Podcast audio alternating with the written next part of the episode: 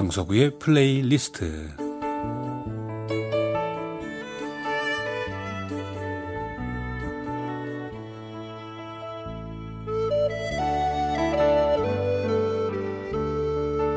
제가 살아가면서 느끼는 어떤 생각이나 또 저의 감정 또 아니면 아주 오래전의 추억과 함께 아름다운 음악을 엮어서 보내드리는 시간이죠. 강석우의 플레이리스트. 아, 며칠 전 낮에 저희 딸한테 카톡으로 제가 문자를 넣었습니다. 우리 가족은 뭐 대화방에 있으니까 수시로 하고 싶은 얘기 또 맛있는 거 재밌는 동영상 또 각자 셀프 사진 같은 거 자유롭게 올리면서 대화를 나누고 있는데 그날 낮에 한 12시경이었는데 그날은 뭐 특별한 주제가 없어서 가족 대화방에는 별일이 없었고 딸에게 개인적으로 문자를 넣은 거죠. 문득 문자가 넣고 싶어졌어요. 그래서 뭐해? 점심 맛있는 거 먹었어? 먹고 싶은 거 잘 먹고 또 먹고 싶은데 참고 먹고 싶은 거에 밀리지 마.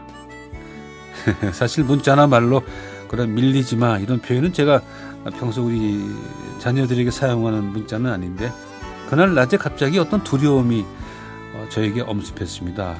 그래서 급히 용돈 줄까 하고 문자를 했죠.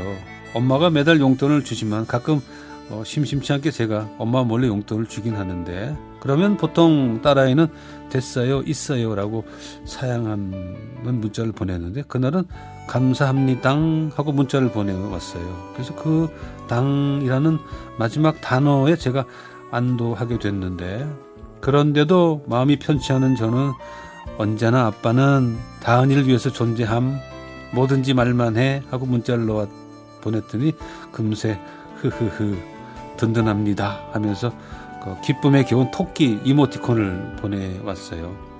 그날 왜 갑자기 저에게 그런 불안이 엄습해 왔는지 애청자 여러분들은 아시죠? 요즘 세상 보면 참 딸아이 키우는 아빠 언제나 이런 불안이 있지 않나요? 최근에 우리는 아, 다시는 보고 싶지 않은 불행한 뉴스를 또 접하게 됐습니다. 또 한 명의 젊은 연예인이 스스로 생을 포기하는 일을 또 뉴스로 보게 됐는데 사실 이번에 구하라 양의 그 일은 어, 예견된 일이었습니다.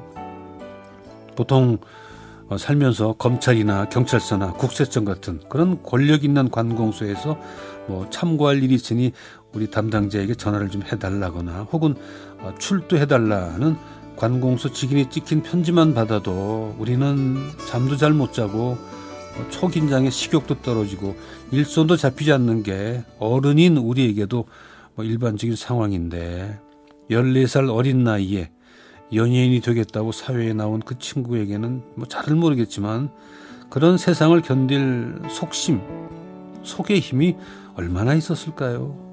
근래 구하라 양 주변에 일어난 여러 가지 일들은 그 젊다고 해야 되나요? 어리다고 해야 되나요?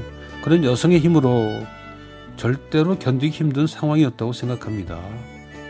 그 야생의 정글 같은 연예계에서 그간 버티고 살아오다 보니까 어느 만큼의 오기도 생겼고 우리가 보통 얘기하는 그 깡이라는 게 생겨서 그 힘으로 그 고통의 시간을 버텨온 곳은 아닌지 마지막 버티던 그 힘이 빠진 그날 알 수 없는 길을 혼자 가야 하는데 왜 두려움이 없었겠습니까? 그때 그 두려움 속에서 애타게 누군가의 구원의 손길을 기다렸을 생각에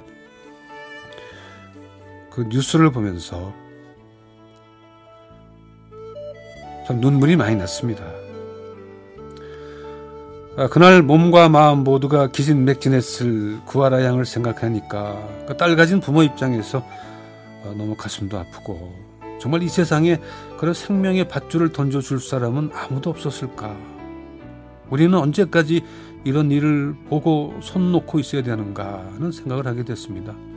좀 더 구체적이고 적극적으로 그런 일을 막을 방법은 없는 것인가. 저는 스스로 목숨을 버리는 젊은이들에게 정말 호소하면서 어, 빌고 싶은 심정입니다. 제발 그러지를 말라고요. 오죽 고통스러우면 그런 선택을 했을까라고 이해해 줄 수는 없잖아요, 우리가.